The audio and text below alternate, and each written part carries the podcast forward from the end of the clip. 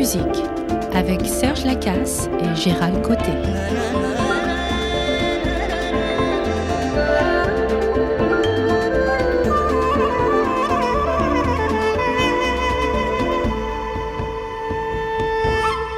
Parlons musique. Bonjour Gérald, tu vas bien? Ça va très bien. Yes. Notre rendez-vous hebdomadaire dimanche. Oui, ben, je suis bien content. Mais qui devient atemporel lorsqu'il est mis sur le podcast. Exactement. Gérald, euh, aujourd'hui, on va commencer comme un vrai thème. Un vrai thème que tu as proposé qui tient à cœur beaucoup et c'est celui de l'identité, donc des liens entre l'identité et la musique.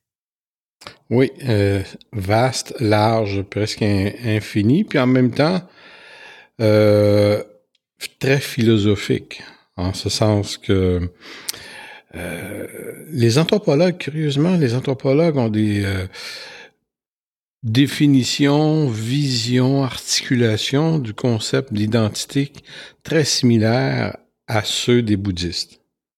Ah oui? Ouais. Explique, Explique-nous ça. Il y a trois choses. Moi, j'appelle ça le REM. Il, y a, il y a le REM à Montréal, mais moi, j'ai mon REM à moi. Donc, il y a, il y a dans, dans l'identité, il y a le mot relation. La, la, la relation, l'identité sans la relation, c'est pratiquement pas possible. C'est pas possible. Mm -hmm. Il y a une identité, il faut qu'il y ait une relation. Une relation avec l'extérieur, une relation avec le monde, une relation avec ta culture, une relation avec ta société. Bon, relation E pour espace ou environnement, si tu préfères. Donc, euh, ça, c'est ce qui vient formater, si on peut dire. C'est le, le, la, le vase dans lequel la planter. Le contexte dans lequel se fait la relation, j'imagine. Exactement, parce okay. que c'est très différent. On sait que la, la, musique, par exemple, en Afrique, euh, c'est bon, tout dépendant même des régions d'Afrique. Hein, le nord de l'Afrique est plus largement influencé par euh, la religion musulmane euh, et l'Afrique du Sud qui est davantage influencée par le, le, les religions, euh, je dirais, britanniques, là, que ce soit luthérienne, etc. Ça fait des conceptions très différentes déjà de, de qui on est. Ça, c'est l'espace dans lequel l'identité se crée. OK? Et okay. l'autre, c'est mouvement. M pour mouvement. Dans le sens Donc, de relation, espace, mouvement. L'identité, on n'a pas la même identité quand on a 16 ans, quand on a 11 ans et quand on a euh, 60, 60 ans.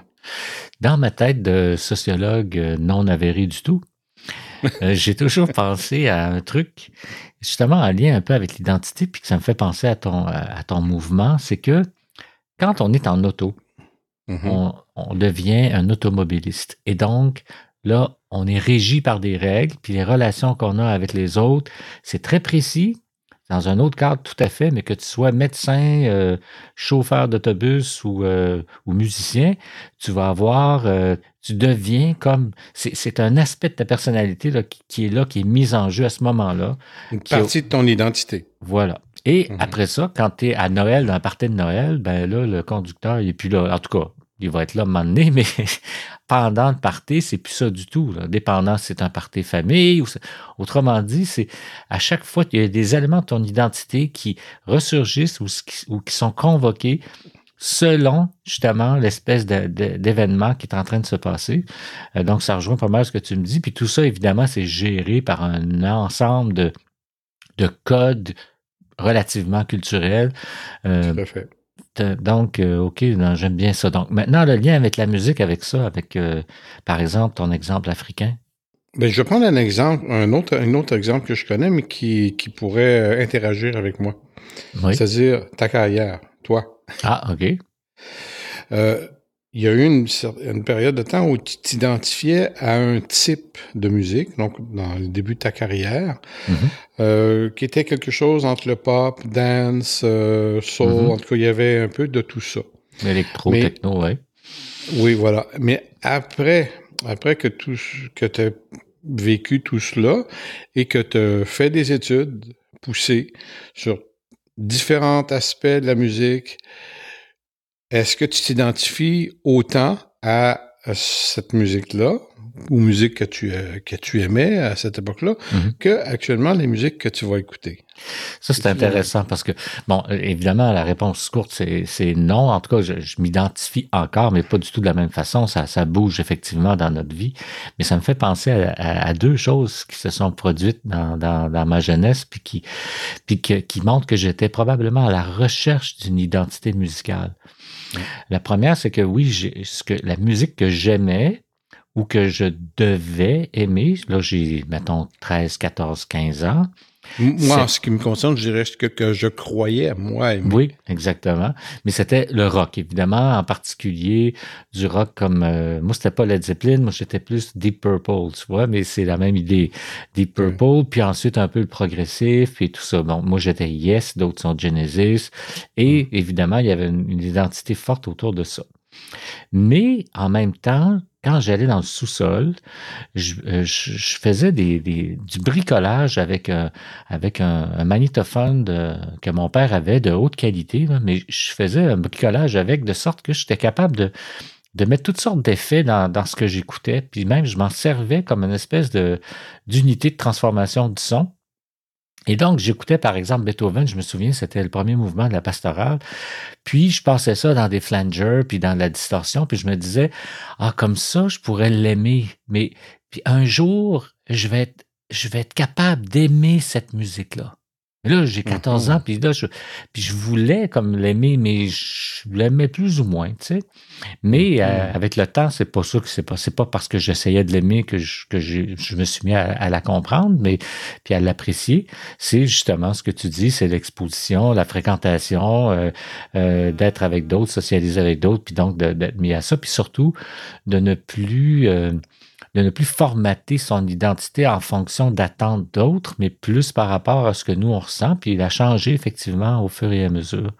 Fait Mm. que c'est ça, c'est intéressant, je trouve, comme euh, comme c'est le mouvement qui est fondamental dans, dans ce que tu dis de l'identité, Mhm. c'est que ça va changer, mais j'imagine que dans certaines sociétés, c'est moins modifiable. Je veux dire, si tu es, par exemple, dans une société beaucoup plus fermée où tu es régi par des règles relativement strictes, je pense soit à des acidiques ou je pense à je sais pas à quel autre type de, de communauté, ça doit être plus difficile. euh, Le mouvement doit être, euh, doit, euh, l'étendue du mouvement doit être moins large.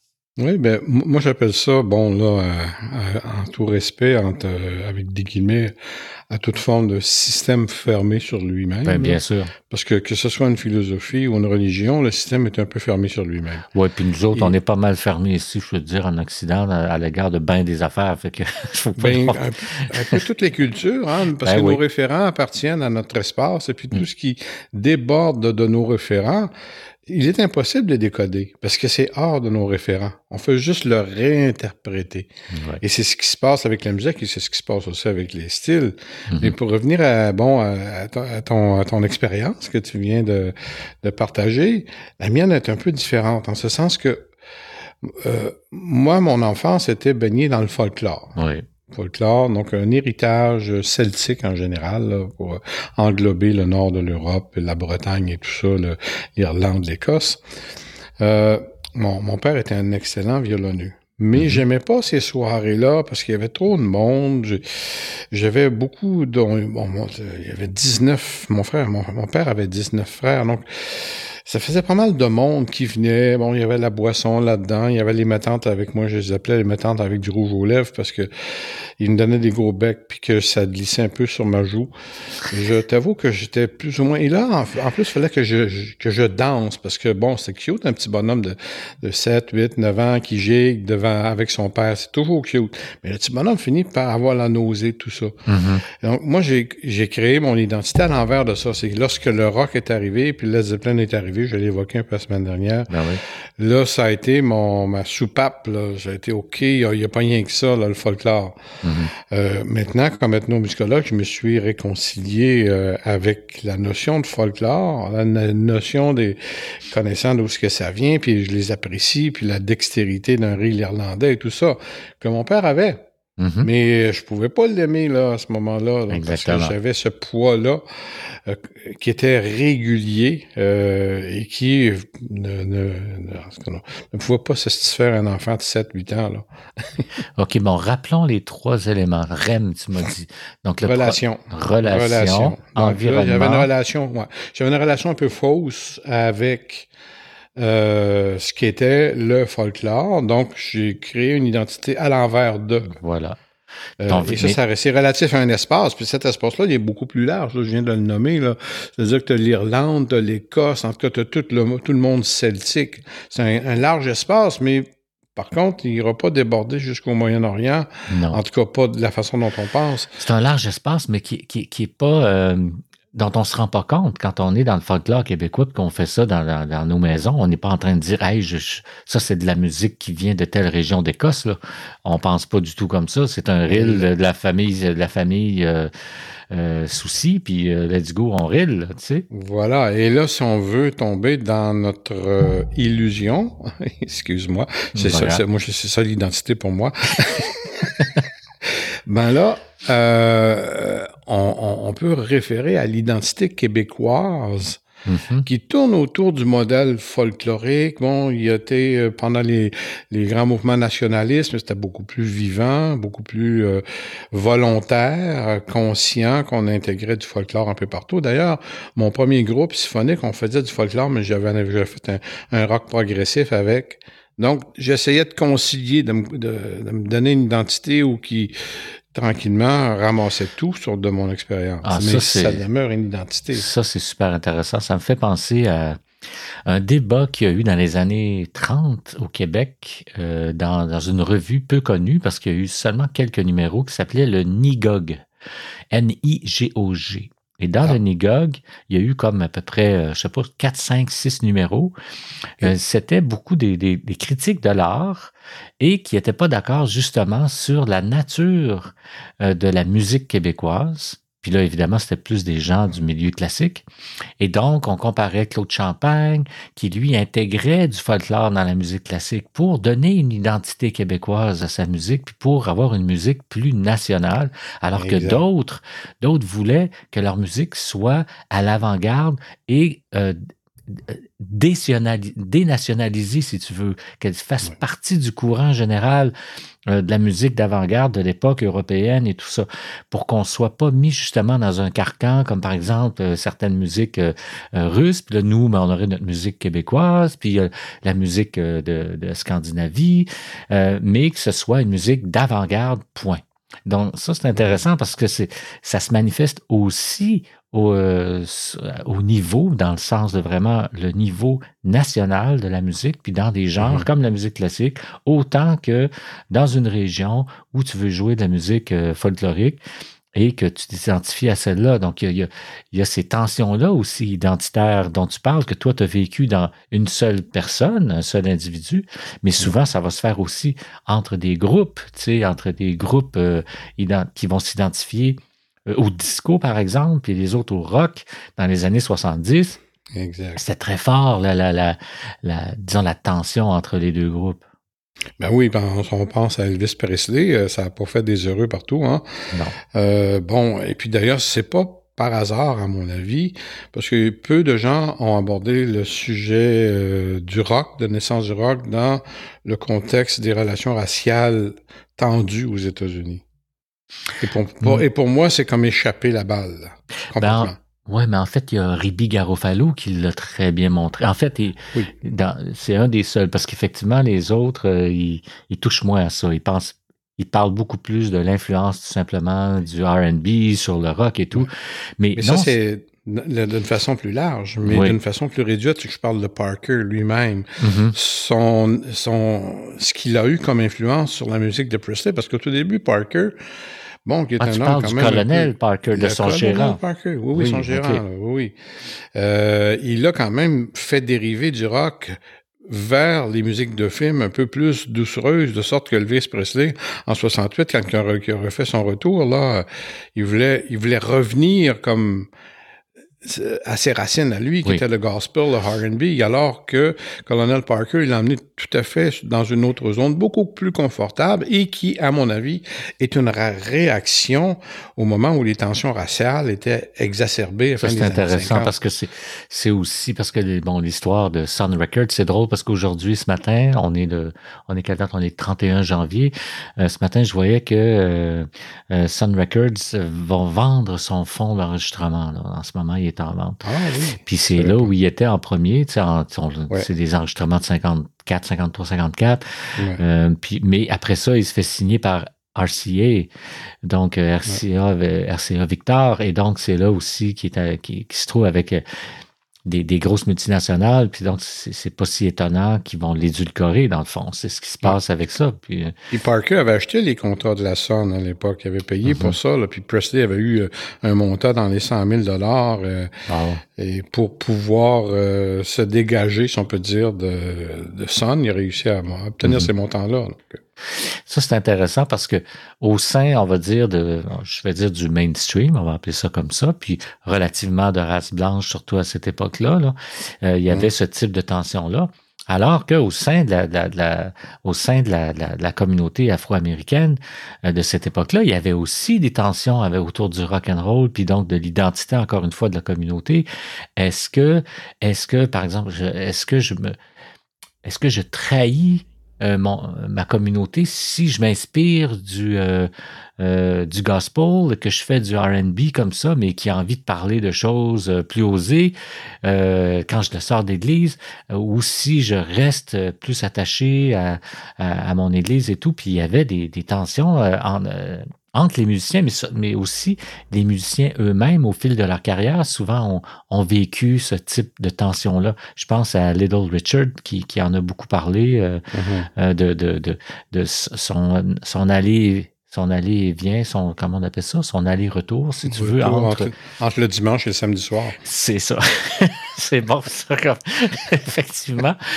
Puis je peux comprendre ça, puis qu'il y a des pièces comme euh, euh, Crying in the Chapel, euh, dans les années, je sais plus, fin 40, non, dans les années 50, début 50, qui était justement, qui, qui, qui cristallisait un peu cette tension-là, parce que c'est comme une chanson un peu d'amour, mais en lien avec le contexte, l'environnement religieux. Puis, puis on veut pas donc. c'est un endroit qui était très, en tout cas ce que j'ai compris, ce que j'en ai compris, qui était très sensible. Sensible, mais en même temps, je me rappelle d'une entrevue, c'est pas moi qui l'ai faite, que j'ai attrapé dans un documentaire qui parlait de B.B. Euh, King. Oui.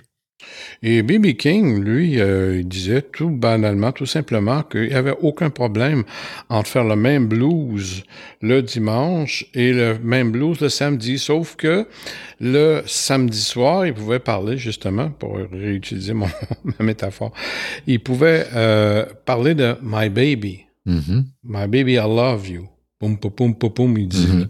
Il faisait ça avec sa bouche dans l'entrevue. Poum, poum, poum, poum, poum, my baby. Mais euh, le dimanche, il prenait la même tune, puis il parlait Oh Jesus, Oh Jesus. Ah ouais. Et il passait rapide, facilement d'un à l'autre. Et cette chose-là, elle était présente dans la, les premiers enregistrements des bluesmen, les premiers bluesmen comme Robert Johnson, mm-hmm. euh, dans les premiers formatages, on peut dire. Parce que je euh, et ça, moi, je le vois d'une façon culturelle. Justement, on parle, on parle d'identité. L'identité culturelle afro-américaine euh, est double. Est à la fois un héritage d'une pensée religieuse moins, je dirais, fermée sur elle-même, mm-hmm. beaucoup plus socialisante et puis reliée avec l'échange je parle, tu réponds, on en a déjà parlé un petit peu, tout ça. Donc, euh, une conception de la musique est beaucoup plus ancrée dans une forme de communication mhm. Interpersonnelle avec la communauté. tu parles des racines africaines, en fait, là. Voilà. Mhm. Et par contre, ils sont en Amérique. En Amérique, la pression est très forte sur eux autres, sur le point de vue religieux. Beaucoup se sont convertis. Euh, parfois, ou bon, par obligation pour se faire une carrière, quoi. Il y a toujours eu cette espèce d'ambiguïté-là. Et elle a toujours été présente de la part des Africains-Américains, comme Duke Ellington, qui, lui, sa vision euh, de la musique était son identité complexe, qui il croyait à une Amérique qui pouvait intégrer euh, le plus beau, la quintessence de la musique européenne, parce qu'il y avait une culture musicale européenne un peu plus, euh, je dirais, large que ceux qui vivaient dans le monde rural, et d'intégrer le blues puis les éléments afro-américains. Donc, il était, il y avait sa double identité euh, à travers sa musique. C'est intéressant parce que ça me fait penser à un autre exemple, euh, celui de l'avènement, on va dire, en c'est quoi, c'est, je me souviens plus, c'est 26 ou 36, je soupçonne c'est 26. Euh, l'avènement, dans le fond, des, des premières, des premiers labels, donc des premières étiquettes de hmm. disques. Euh, aux États-Unis, on reste encore aux États-Unis. Euh, donc, on appelle l'étiquette faite par euh, la musique des Noirs les Race Records. Les Race Records. Puis les autres, c'était Hillbilly Records. Donc, ça, c'était le country. Mais, mais ce qui est intéressant, c'est des cas comme, là, tu as parlé de Baby King, mais là, comment il s'appelle? C'est Chuck Berry? Chuck Berry, euh, en début, au tournant des années 50, peut-être 53, 54, voulait enregistrer Maybelline, qui était son premier truc. Et il était. C'était du country. C'était du country et il était habillé en, en cowboy. Exact. Puis il voulait donc, euh, c'était l'image qu'il voulait, c'est ce qu'il aimait, mais sa compagnie de disques a dit non, non, non, ça fonctionne pas, ça peut pas fonctionner parce que tu es africain-américain, nous autres, il faut te mettre dans la case euh, rock and roll, R&B. Donc, ce qu'on appelait Race Records à l'époque, c'était plus là dans les années 50, mais tu avais quand même euh, le R&B puis euh, le, qui était là. Donc, ça montre encore une fois qu'on mettait ça dans des cases sur des à cause de, c'est-à-dire sur la base sur une base de, de, la couleur des gens, ce qui avait on le fait encore aujourd'hui d'une certaine manière. Tu sais, euh, le rap, en gros, c'est plus afro-américain, même si y a Eminem, certains cas comme ça. Euh, mais lui, c'est un cas vraiment particulier. Euh, puis le country, en règle très générale, sauf une exception, sauf une exception ou deux importantes, ils sont ils sont blancs, puis Texas ou en tout cas de Nashville, peu importe. Donc, c'est important l'identité par rapport aux genres musicaux, parce que là, c'est là qu'on est rendu finalement. Mm. Euh, comment les genres musicaux euh, euh, reflètent et, véhiculent une identité. Puis en tout cas, puis aussi véhiculent des, des, valeurs qui fait que les gens vont s'identifier à ça. Donc, ce qui nous est arrivé, nous, quand, quand on était jeunes, ça arrive encore aujourd'hui sans arrêt, mais mais avec des styles tout à fait différents. Euh, dans le monde entier, mais la, manière dont ça se fait, c'est ça que j'aimerais t'entendre. Comment tu trouves, comment tu décrirais la manière dont se, va se créer cette identité-là et cette relation-là avec les genres musicaux puis l'identité, par exemple en Occident, mais on va dire chez nous, versus par mm-hmm. exemple ce que tu as vu en Inde ou ce que tu as vu euh, en Afrique ou ce que tu as vu euh, plus en Australie, mais avec les aborigènes. comment tu vois la différence? Ben, je reviens un peu avec euh, ma propre expérience par rapport au folklore. Quand on, parle d'identité, on peut aller dans, dans deux sens, dans le sens contraire ou dans le sens on, on accepte le paradigme, on, on, vit mm-hmm. avec, on, l'aime. En fait, c'est aussi bête de dire qu'on aime, on n'aime pas ça.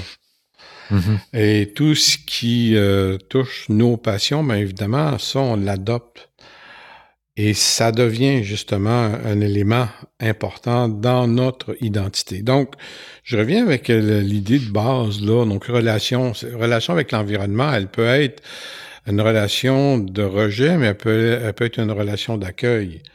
Donc, si on revient aussi avec l'exemple du rock and roll, ben il a subi les deux, les deux types de, de, relations, mais, mais dépendant des générations qui euh, écoutaient la même musique. Mais là, oui, mais là, je veux quand même que tu euh, reviennes sur une chose. Dans ton cas, puis dans le cas, je dirais plus occidental, ce que j'entends un peu, c'est que oui, il y a quelque chose de collectif, mais il y a quelque chose surtout d'individuel. Surtout de comment on se sent individuellement. Est-ce que tu dirais que dans d'autres cultures, par exemple en Afrique, au Mali, par exemple, que quand tu es dans, dans une tribu, une communauté, euh, que, que, que la pression individuelle est beaucoup moins forte, que tu as moins de jeux, puis que c'est beaucoup plus collectif et que dans ce sens-là, tu es, es, moins porté à, à vouloir te dissocier ou euh, te dissocier euh, identitairement ou est-ce que je suis en train de parler d'une manière complètement euh, Non, effectivement, plus tu es soudé dans une communauté, et ça c'est vrai pour nous aussi. Hein, si on est dans une communauté, par exemple, que ce soit religieuse ou autre, qui est très tissée serrée, eh bien, si tout le monde écoute du Gentle Giant dans cette communauté-là, et toi, tu arrives avec du Céline Dion, on va te regarder de travers. C'est sûr.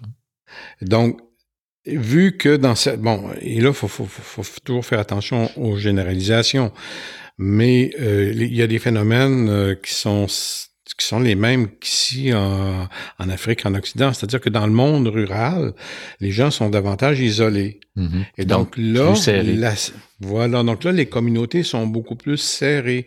Et ce qui vient de l'extérieur fait l'objet d'une méfiance et d'une résistance plus forte. Ça me fait Alors qu'en ville, ben, c'est ouvert, c'est éclaté. En ville, on peut écouter du Peter Gabriel, on peut écouter toute la même ben chose. Moi, euh, je pense que je, l'ai mentionné la semaine dernière, mais le premier taxi que j'ai pris, je pense c'était à Dakar ben, euh, on écoutait du Céline Dion, mais il voulait me faire écouter du Céline Dion dans sa cassette. Mm-hmm.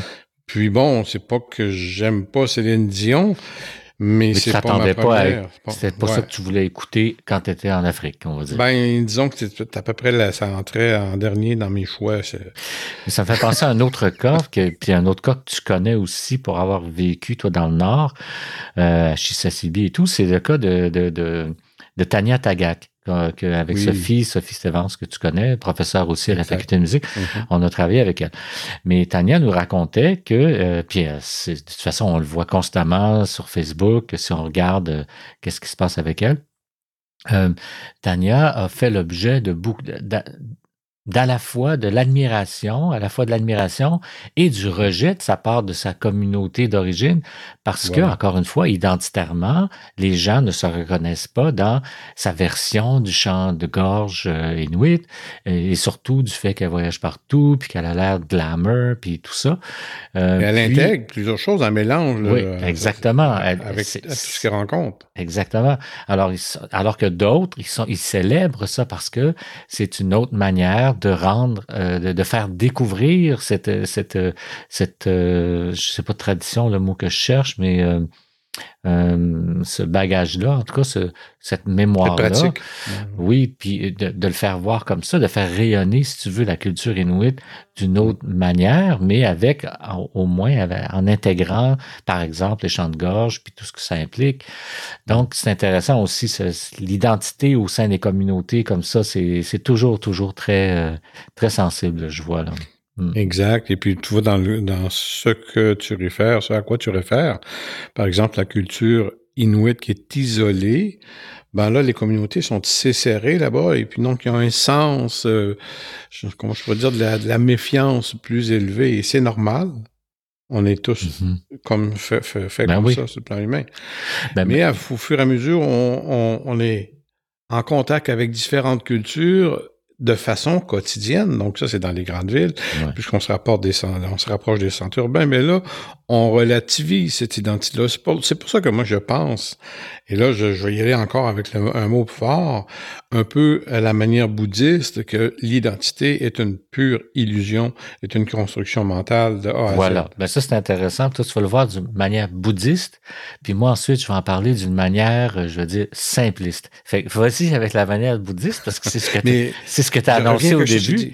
Oui, puis qui, Est, qui est la, pratiquement la même que celle qu'on retrouve en anthropologie. Là, je réfère carrément un autre chercheur de l'Université Laval qui écrit un texte, là. Mm-hmm. C'est quoi, l'on s'est doré son nom, euh, mm-hmm. sur l'identité, l'anthropologie de l'identité. Donc, euh, c'est pratiquement la même pensée. Je trouve ça vraiment phénoménal en ce sens que les bouddhistes n'avaient pas euh, de référence là, intellectuelle quand ils disaient ça. Là. OK. Mais Qu'est-ce que tu veux dire par là? Qu'est-ce que tu veux dire par l'identité, que c'est comme l'identité bouddhiste d'une certaine manière? Ben, en fait, le, bon, le bouddhisme, dit, en gros, dit que tout ce qui relève de la pensée est déjà une réduction de la réalité. Parce que la pensée, c'est une machine à réduire les choses, à figer les choses, alors que ce qui se passe dans la réalité est en mouvement, justement. Ce qui se passe dans la réalité est une création, est une construction. Il passe par la, s'il passe par la pensée, il passe nécessairement par une construction. Mm-hmm. Euh, de là, les trois mots, espace, construction et euh, enfin euh, environnement, espace, relation que j'ai mentionné, puis mouvement, tu vois. Il y avait déjà ça dans la philosophie bouddhiste. A des, des, plein de livres qui en parlent. J'ai eu la chance d'aller dans des zones un peu plus bouddhistes ou, ou né en Inde là, pour aller voir comment ça marche, comment ça fonctionne. Bon. Mais c'est de la philosophie en fond. En réalité, c'est une forme très philosophique. Euh, et curieusement, ben moi, quand j'ai tombé dans le monde de l'anthropologie, j'ai retrouvé les mêmes idées. OK. Écoute, ça, ça, me fait penser à. J'écrivais pendant que tu pendant que tu parlais parce que je voulais pas oublier ce dont je voulais parler. Donc ça, c'est intéressant. En fait, où ça se rejoint, euh, c'est l'idée euh, de l'illusion. Oui. OK? Euh, es-tu d'accord avec moi qu'il y a un lien étroit entre le processus identitaire et la notion d'authenticité? Par mmh. exemple, que, euh, euh, que la musique qu'on va entendre, si elle est vraiment en accord avec, c'est par exemple quelqu'un qui vient de la communauté, je pense à la musique folklorique, mais là, c'est quelqu'un où la musique folklorique est authentique parce que, mmh pour X raisons. Euh, donc, juste avant que j'en aille, que je m'en aille dans ma, dans ma, conception simpliste, je vais parler d'une autre chose. Tu as, parlé tout à l'heure de. Euh, on a parlé des, euh, espèces de, de, pas de bagarres, mais de tensions qu'il pouvait avoir au sein d'une même, d'une même culture, par exemple avec Tanya Tagak ou avec peu importe. Euh, mais, Oui, mais ça me fait beaucoup penser aux tensions qu'il y a à l'intérieur de la communauté de chercheurs, par exemple, en, ethno euh, ou en anthropologie, c'est-à-dire par rapport au folklore, c'est-à-dire qu'on va appeler, on va, je vais mettre ça dans deux grandes catégories, mais c'est évidemment beaucoup plus euh, nuancé que ça, mais il y a ceux qui sont plus conservateurs et donc qui ont la vision que le folklore, il faut le préserver Mhm. Il faut le préserver comme il était avant, dans une sorte de version idéale, que mhm. voici notre folklore, alors que d'autres ont une version plus, je vais dire, progressiste dans le sens qu'ils acceptent que le folklore va se transformer au fur et à mesure. Et c'est comme ça qu'il est né de toute manière, puis que le folklore qu'il y avait il y avait 200 ans était différent de celui il y avait 300 ans, puis est différent de celui euh, d'hier. Et que c'est normal, et c'est là où prend euh, c'est comme ça que vit un folklore. Donc, euh, on comprend évidemment, par exemple, à l'UNESCO, cette vision-là euh, de vouloir préserver pour pas perdre, pour, ne pas perdre certains, certains traits musicaux. Euh, mais aussi d'autres euh, d'autres manifestations culturelles.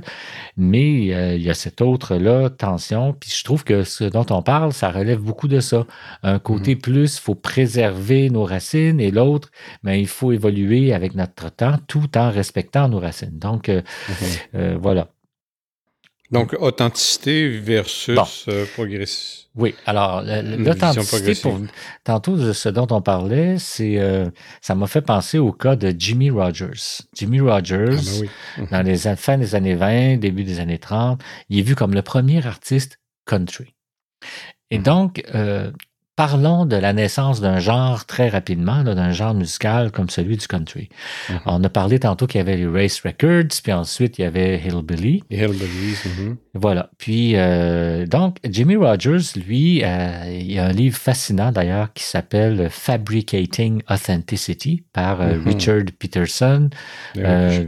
oui, exactement, sociologue américain et qui, euh, qui, a montré, qui a montré que pendant plusieurs années, euh, Jimmy Rogers, avec sa maison de disques, son équipe et lui-même, s'est cherché une identité. Parce que mhm. la musique qu'il faisait en plus, tu sais, par exemple, Blue Yodel numéro 11, euh, on va se faire une petite liste de lecture d'ailleurs, puis on vous enverra là, les, les auditeurs, vous pourrez aller écouter du Tanya, la musique africaine dont on a parlé, ou par exemple Jimmy Rogers, mais dans le cas de Jimmy Rogers, sa musique, c'est vraiment, c'est du yodel, mais un blues. Ça s'appelle d'ailleurs Blue Yodel numéro 11. Mm-hmm. Puis ça, son plus connu, c'est le numéro 4. Ça fait des, un grand succès, mais c'est du blues mélangé avec du yodel. Mm-hmm. Et donc, ils cherchaient une identité visuelle, si on veut, autour de lui. Alors, ils ont passé par plein d'identités. Une première qui était, euh, je ne sais pas dans quel ordre, mais entre autres, il y avait le Brakeman. Donc ça, c'est un espèce de mécanicien sur un train, donc il est habillé avec ah une espèce d'uniforme là, qui ressemble à un habit de prison presque, mais c'est pour se protéger. tu sais, c'est un one suit là, euh, mm-hmm. pour pouvoir se protéger euh, du charbon. Puis pour, bon, alors il y avait ça. Ensuite, il y avait un autre. Euh, oui, un one piece. Il y avait un autre qui était plus, je dirais, plus proche des Français, comme comment il s'appelait lui? Pas il y a de la joie, mais avant ça. Ah, en tout cas, avec un un petit chapeau rond, là. Euh, ah oui, oui. Tu sais, un petit chapeau avec un, une cravate et très citadin des années 30, là. Tu sais, donc, il y, avait mm-hmm. aussi, il y avait cette vision-là. Euh, puis, c'est juste après que Gene Autry, ou je sais plus, je pense que c'est lui, Gene Autry, en tout cas, un des premiers acteurs américains qui a cristallisé l'image du cowboy au cinéma. Mm-hmm. C'est à ce moment-là qu'ils ont adopté cette image-là. Mais je veux dire, c'est ce n'est pas un lien, euh, je veux dire, naturel. La musique euh, country, c'était pas du tout euh, des cowboys qui faisaient ça.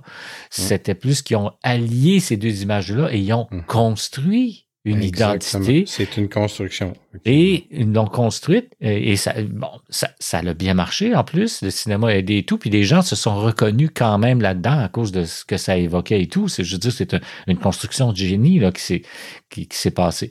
Mais mm-hmm. euh, Jimmy Rogers était au cœur de, s'est retrouvé un peu par mm-hmm. hasard euh, à cause de l'époque et tout, l'arrivée, l'avènement du cinéma, de l'enregistrement. Bon, puis c'est comme ça que le style, c'est comme euh, cristallisé. Puis en plus, il a été, euh, fabriqué, mais a été vu comme étant authentique. On a créé l'image de l'authenticité country qui est encore là aujourd'hui. Comme Bob Dylan, il y avait cette aura d'authenticité lui aussi. Exactement. Il, référait à Guthrie, puis bon, il y avait tout un monde. Le monde rural, on, mm-hmm. l'a, je sais pas pourquoi, on, y voyait euh, quelque chose de plus authentique. Ben oui. Mais paradoxalement parlant, le folklore était aussi associé au diable. Hein? Oui, ben. Euh, donc, tout ça, c'est des constructions, c'est des images qu'on se construit dans des discours, des métadiscours, mm qui, eux, ben, relèvent de l'imaginaire, puis ils relèvent des circonstances, puis qui sont en mouvement. On revient avec mes, mes REM là, du début. C'est le mouvement, c'est l'espace social et la relation qui fait en sorte, les relations, la nature des relations, parce que quand on parle d'une relation où euh, on veut euh, faire réunir deux groupes sociaux, hein, on a parlé la semaine passée de la musique populaire au tout début, mais on, on, pense par exemple, euh, je sais pas, au, au, rock progressif en Angleterre, au tout début, ben, on est dans une monarchie qui, bon, va privilégier des modèles euh, qui sont assez loin du rock, mais pourtant le rock était entré tranquillement dans l'espace social à la fin des années 50, hmm. et le skiffle, entre autres, et puis Jimmy Page jouait dans un groupe comme ça au tout début, et hmm. tranquillement, le modèle du rock est entré, puis on a fait un mélange des deux. Il y avait une vision conciliante de la société. Donc, il y a un méta-discours, il y a un discours sous-jacent qui explique les, rencontres, c'est beaucoup plus que juste, à mon avis, stylistique, mais c'est des, des identités qui, qui euh, reposent sur des idéologies, sur des idéaux contextuels. ça, c'est important parce que Bon, je vais, je vais un petit peu euh, nuancer. Mais en tout cas, j'ai une position un peu différente par rapport. Je suis d'accord avec le principe, mais comment ça s'est passé pour le pour euh, le rock progressif? En tout cas, ce que j'en ai compris, c'est que c'est une affaire de classe aussi. Une affaire de. En oui, oui, c'est ça, c'est exactement. On est en Angleterre, c'est ça, voilà. Exactement. Parce que là, on est dans le sud de, l'Angleterre surtout. Bon, il y a la scène de Canterbury, il y en a plusieurs, mais mm-hmm. mais c'est surtout l'avènement aussi de ce qu'on appelle les écoles d'art. Donc, c'est comme l'école secondaire. Euh, euh, il apparaît une une, une, ligne d'école qu'on appelle les écoles d'art et où vont se retrouver, par exemple, les musiciens des Who, euh, Peter Gabriel avec Genesis à John Lennon. Euh, Lennon. Bon. Donc, il y en a plein qui vont aller dans ces écoles-là dans les années 50. Mm-hmm. Puis euh, qui vont se retrouver, qui vont faire des groupes et qui vont commencer. Mais en plus, il y a d'autres choses en plus euh, euh, en Angleterre qui, qui, est un peu... Oui. Juste pour aller dans ton sens, mm-hmm. c'est que le, le, concept, l'idée de classe sociale en Angleterre est extrêmement puissant. Exact. Avec une monarchie. En plus, oui, la monarchie, c'est ça, ça, Mais en fait, le fait qu'il y ait une monarchie démontre que c'est encore pas mal important. Oui, oui. Puis il y, a, la région, il y a l'éducation, il y a l'argent, mais c'est beaucoup plus l'éducation, puis euh, oui, aussi l'argent, mais en tout cas, bref. Mais ce qui se passe aussi, c'est, encore une fois, la religion est importante. Parce que dans les églises, on va jouer des hymnes. Et les mm-hmm. hymnes sont, sont très importants. Premièrement, c'est des, des mélodies très, euh, très puissantes euh, qu'on va se garder dans l'oreille et qui sont connues de tous. Euh, puis donc, euh, ces hymnes-là, ça, c'est Philippe Tag, mon ancien directeur de thèse, qui m'a fait prendre conscience de ça quand je quand j'étais en Angleterre, puis qui m'a expliqué comment c'était imprégné chez les euh, chez les, les, Anglais de toutes les, les Britanniques, de toutes les classes, ce, ce lien-là avec l'hymne. Donc, il y avait ça. Et donc, ce côté hymne-là amène un côté pastoral aussi. Et, on retrouve ça dans le mm-hmm. rock progressif. On retrouve, par exemple, Jethro Tull, Yes, mm-hmm. Genesis. Tu sais, Genesis, euh, mm-hmm. si on écoute, euh, voyons, le Third of Fifth, il y a l'espèce de, il y a un extrait où tout à coup, on entend euh, presque un ruisseau couler, puis ça joue de la flûte, Gabriel joue de la flûte, puis alors qu'après, c'est du rock compliqué, complexe, avec des, avec des, des, des, des structures métriques difficiles à à, jouer à première vue, avec des harmonies plus complexes aussi. Donc, il y a, mm-hmm. ce jeu-là de mélange, mais comment je dirais ça, dans un esprit euh, plus élitiste. On essaye de vouloir mm-hmm. euh, euh, faire ressortir cette, ce côté-là de cette, euh, de cette euh, classe-là. Ceci dit, c'est pas parce qu'ils vont aux écoles d'art que ce sont tous des gens qui sont allés ensuite à l'université et tout. Il y a beaucoup de drop-out, John Anderson, mm-hmm. Bill Buford, je sais pas, mais il y en a beaucoup qui finalement euh, sont des dropouts qui n'ont pas été euh, longtemps à l'université ou qui ne sont pas du tout mhm. allés, mais ce n'étaient pas des gens non plus de la classe ouvrière qui allaient travailler comme mécaniciens. Puis il y en a eu quelques-uns, mais ça, c'est beaucoup plus le heavy metal où on va retrouver ça. Euh, par exemple, avec comment il s'appelle, dans le groupe, le premier groupe avec Paranoid et complet. Ah, Black Sabbath. Black Sabbath, c'est ça. Les autres, ils venaient plus du milieu nord, de en tout cas du nord de mhm. l'Angleterre. puis, mais c'est ça, dans des dans des, plus dans des villes industrielles. Donc, c'est un autre contexte. On ne fera pas de généralisation non plus, mais quand même, il y a des tendances comme ça qui montrent que, euh, autrement dit, les genres musicaux, c'est pas seulement aussi qu'on qui reflète une identité, c'est qu'on va, c'est que les musiciens, en tout cas les acteurs, parce que c'est pas juste les musiciens, il y a le public aussi, vont construire un genre musical à quelque part qui va correspondre à leur vision de leur identité au sein de la culture. Voilà, leur, leur idéologie, mais qui correspond à, une forme d'identité. Voilà, mais mais c'est intéressant parce que j'ai eu le, une belle euh, occasion de rencontrer un homme, un compositeur maintenant, il est, bon, il, est chef d'orchestre d'un orchestre symphonique en Idaho. Il s'appelle Jim Cookie. Mhm. Jim a été un des premiers collaborateurs euh, du groupe de Moody Blues. Mhm. Et puis, euh, j'avais posé la question justement à Jim, c'est quoi cette rencontre-là avec ces deux musiciens-là? Parce qu'à la base, c'est deux musiciens euh, britanniques. Il dit, il me répète, il dit, c'est le contexte hippie, c'est le contexte du flower power, il dit ça nous permettait de se faire rencontrer des classes sociales qui ne pouvaient pas coexister dans le même modèle musical. Mm-hmm. Donc lui qui avait une formation classique, il, a joué le jeu et puis il était content de le faire parce que il dit ce, qu'on ressentait là, c'était indicible. C'était l'amour, c'était le peace and love. Là, on a beau mettre des étiquettes sur le peace and love, mais ils l'ont vécu. Mm-hmm. Ils l'ont vécu parce que justement les résistances sociales, quand un mouvement arrive, ben c'est parce qu'il y, a quelque chose qui est ressenti de façon collective. Il mm. était dans ce ressenti-là. Et générationnel, je dirais aussi là. Ouais. Par contre, il dit que sur le plan technique, il y avait un peu de misère avec les deux gars qui avaient aucune formation musicale, alors que lui, il en avait une. Ça, il l'a trouvé rough, comme on dit. Mais il a embarqué dans, dans, dans le train de pour, à cause justement qu'il ressentait cette volonté-là de réunir ce qui était divisé, mais cette, cette histoire de classe sociale divisée. Ça existe partout. Ça existe aux États-Unis, ça existe en, Inde, ça existe un peu partout. Euh, mm-hmm. Le fait qu'il y ait des, des classes privilégiées, quoi. Oh oui, mais en Inde, mon Dieu, c'est encore présent, même si officiellement, il est plus supposé d'avoir ce qu'on appelle des castes. Elles mm. sont encore, euh, elles sont encore très présentes.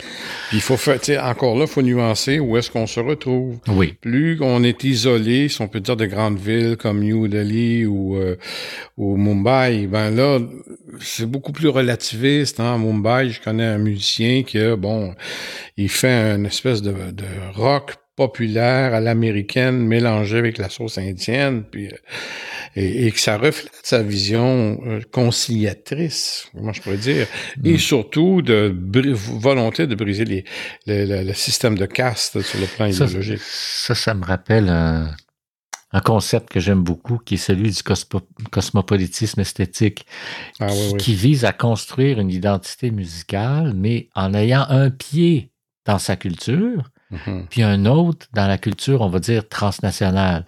Par exemple, euh, du pop rock japonais. Bon, mais, mhm. euh, ou euh, du jazz balinais. Donc, mhm. il y a un jazz. Il y a quelqu'un qui est de Bali, qui joue la guitare. Je me souviens plus de son nom, mais c'est un merveilleux guitariste. Oui, oui, oui. puis, je, le vois, mais j'ai oublié son nom. Là. Ouais. Puis donc, il y a, même des, des, des, costumes un peu, un peu, un peu folklorique, si on veut, mais son jazz est très avant-gardiste. Mais il y, a des, il y a des musiciens avec des instruments, entre autres, euh, euh traditionnels. oui, différents gongs qu'on retrouve. Oui, puis sa guitare électrique, puis la, batterie aussi. Tu sais, je veux dire, c'est des mélanges comme ça. Puis lui, il fait le tour du monde. Mais sa musique, c'est vraiment ça. Et son identité est construite à partir de ces deux. Euh, c'est pas une tension aussi, là. C'est deux euh, comment je dirais ça, univers identitaire. À mon avis, ça, ça relève d'une tension, mais c'est le geste est, réconciliateur. OK, c'est un. OK qui fait. OK, la tension est, toujours la tradition euh, conservée. On en a parlé tout à l'heure dans le folklore. Conserver la tradition versus l'amener sur un territoire mm-hmm. de la modernité avec une grosse paire de guillemets. Ouais. Parce que c'est une construction pour moi aussi, la modernité. bon, bien sûr. Ben, oui, ça c'est sûr et certain. Ça, on pourra en reparler d'ailleurs des ismes euh, oh plus tard, mais ça c'est c'est sûr. Mais c'est bien intéressant. Écoute, euh, euh, il va falloir qu'on réfléchisse à, un prochain thème, mais j'aime beaucoup le REM parce que ça nous aide à, à disons, à à cerner puis à cadrer un peu des discussions comme celle-là. Donc, je rappelle ça pour les auditeurs, j'aime beaucoup ça, l'idée de la relation mm-hmm. qui survient au sein d'un environnement, puis euh, mais qui en même temps se transforme, qui bouge, qui est en mouvement perpétuel, en même temps que justement l'environnement puis le type de relation. J'imagine tout ça est en mouvement. Fait que c'est, euh, je pense que ça a bien exposé. Merci beaucoup Gérald de cette euh, de cet élément-là théorique qui nous aide après ça à mettre la viande autour d'une petite ossature. Puis, euh, j'espère qu'il n'a pas trop embêté nos, euh, nos auditeurs. on a été particulièrement sérieux. Hein? La badinage a été euh, secondaire aujourd'hui. Ben, c'est ça. Parce qu'on avait besoin de s'identifier comme étant moins badineur aujourd'hui. Non, mais c'est parce qu'on on s'identifie à nos rôles de professeur un peu oui, mais en tout cas, on verra les, réactions des, auditeurs à cet égard-là, puis on verra quels épisodes euh, deviennent plus, euh, plus sérieux et moins sérieux, mais c'est pas une question de sérieux, je trouve, c'est une question d'intérêt, une question de passion. Je pense que là, on était, euh, on était pas mal passionnés dans ce qu'on racontait. tout à fait, avec des expériences différentes. J'ai envie de juste, écoute, c'est une chose que j'ai réfléchi quand on a on a abordé le sujet, mais ça, c'est un enregistrement. Je sais pas comment ça va sortir. On va l'essayer. C'est très court, mais je, je, ça rentre dans notre thème. Et puis là, on est en Afrique. On a parlé d'identité. Oui. Mais justement, euh, dans la, on est dans un, dans un espace africain qui est, on peut dire, folklorique ou traditionnel. Mm-hmm. OK, mais Parfait. Je te, je te, laisse jouer, puis après ça, il euh, faudrait que tu montes tes haut-parleurs, par exemple, parce qu'on l'entend Est-ce que tu l'entends? Ah, tu l'entends pas? Non, c'est ça. Ah, Mais c'est pas grave. Fais-le jouer quand même, puis les auditeurs, eux, vont l'entendre. Ah d'accord, attends un peu, mais il y, a moyen de le faire jouer. Je me rappelle. Non, mais c'est pas grave. Fais-le jouer, je vais l'entendre, moi, à travers les écouteurs. D'accord. C'est parti.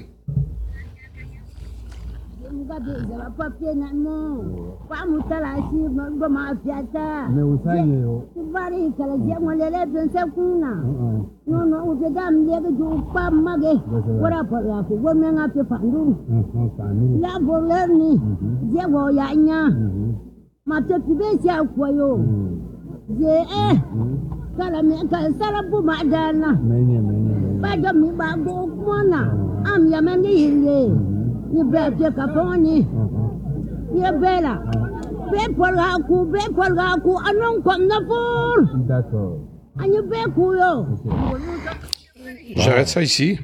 Ça, ça se passait où? Donc ça, on est chez les Sunufo, on est à- au Mali. Je suis avec justement un musicien qui, euh, il- il- lui, accompagnait à ce moment-là Césaria Ivora. OK. Il s'appelait Suleiman Ouattara. Et Suleiman, il y avait une discussion avec sa tante euh, un peu, pas tendue, mais ni conflictuelle, c'est sa tante. Mais elle lui reprochait, dans le fond, dans la conversation qui était longue, euh, deux, deux choses. Entre autres, le fait qu'il était justement éloigné de sa communauté, puis qu'il venait pas assez souvent voir sa tante, puis sa communauté. Mais aussi, en, en- en sous-thème, le fait que sa tradition était passée du côté populaire avec Césaria Evora. Mhm. Il jouait, c'était un joueur de balafon. hein. OK. Donc, il trichait un petit peu, il adaptait la sonorité, le jeu, la façon avec une artiste internationale populaire qui s'appelait, comme j'ai mentionné, Césaria. Evora. Donc, là, on entend, ce qui est amusant, c'est qu'on entend, euh, est-ce qu'elle chante, est-ce qu'elle parle? Mhm. Non, c'est c'est Ça, intéressant. ça ressemble à du blues. Oh, Ça oui. ressemble, nan, nan, nan, nan, nan, nan. Ça Ah, ressemble oui. beaucoup à du blues en même temps, tu vois. Et, euh, et on parlait d'identité. Euh, elle ne peut pas s'identifier à un modèle musical parce Mhm. que c'est intégré dans son système de communication. Mhm. OK. Tu comprends? Ouais. Euh, Donc, si on lui dit, ben, c'est quoi de la musique? Ben, pour elle, ça va être beaucoup plus large que euh, un, un style fermé sur lui-même qui a évolué avec des pressions commerciales, avec des, des pressions d'un impresario comme Parker, Parker qu'on a fait- auquel on a fait allusion tout à l'heure. Mais non, parce que c'est comme intégré dans sa vie, dans la, dans la communication, et le fait d'en faire une musique internationale pour accompagner quelque chose pour elle, qui était quand même d'une autre génération, c'est une vieille dame, je dirais qu'elle avait peut-être 75, 80, je sais pas, elle savait même pas elle-même son âge.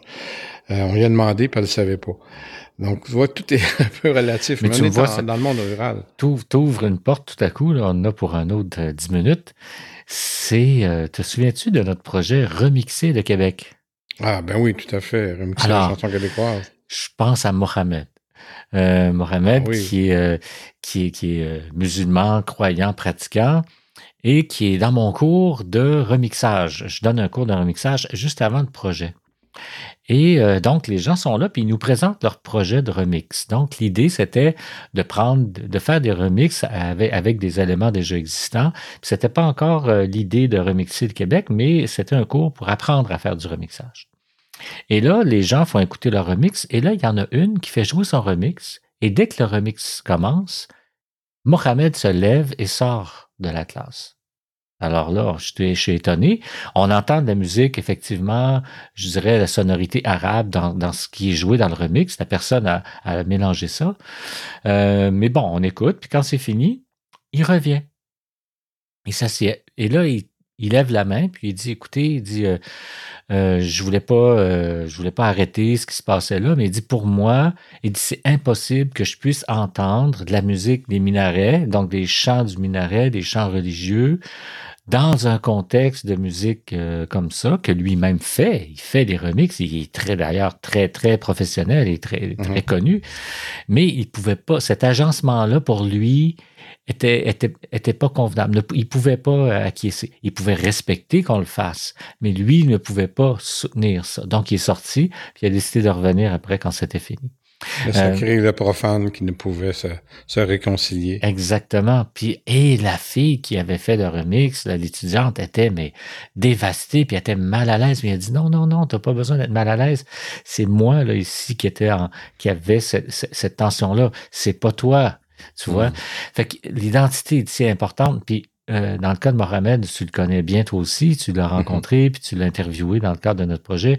C'est quelqu'un justement que pour lui, euh, il voulait tellement comprendre l'identité québécoise, puis s'y intégrer, en même temps que lui, son identité euh, islamique et musulmane, mais aussi comme, comme, comme religieux, si tu veux, comme quelqu'un qui, qui croit vraiment à sa religion. Aussi, il fallait qu'il concilie les deux.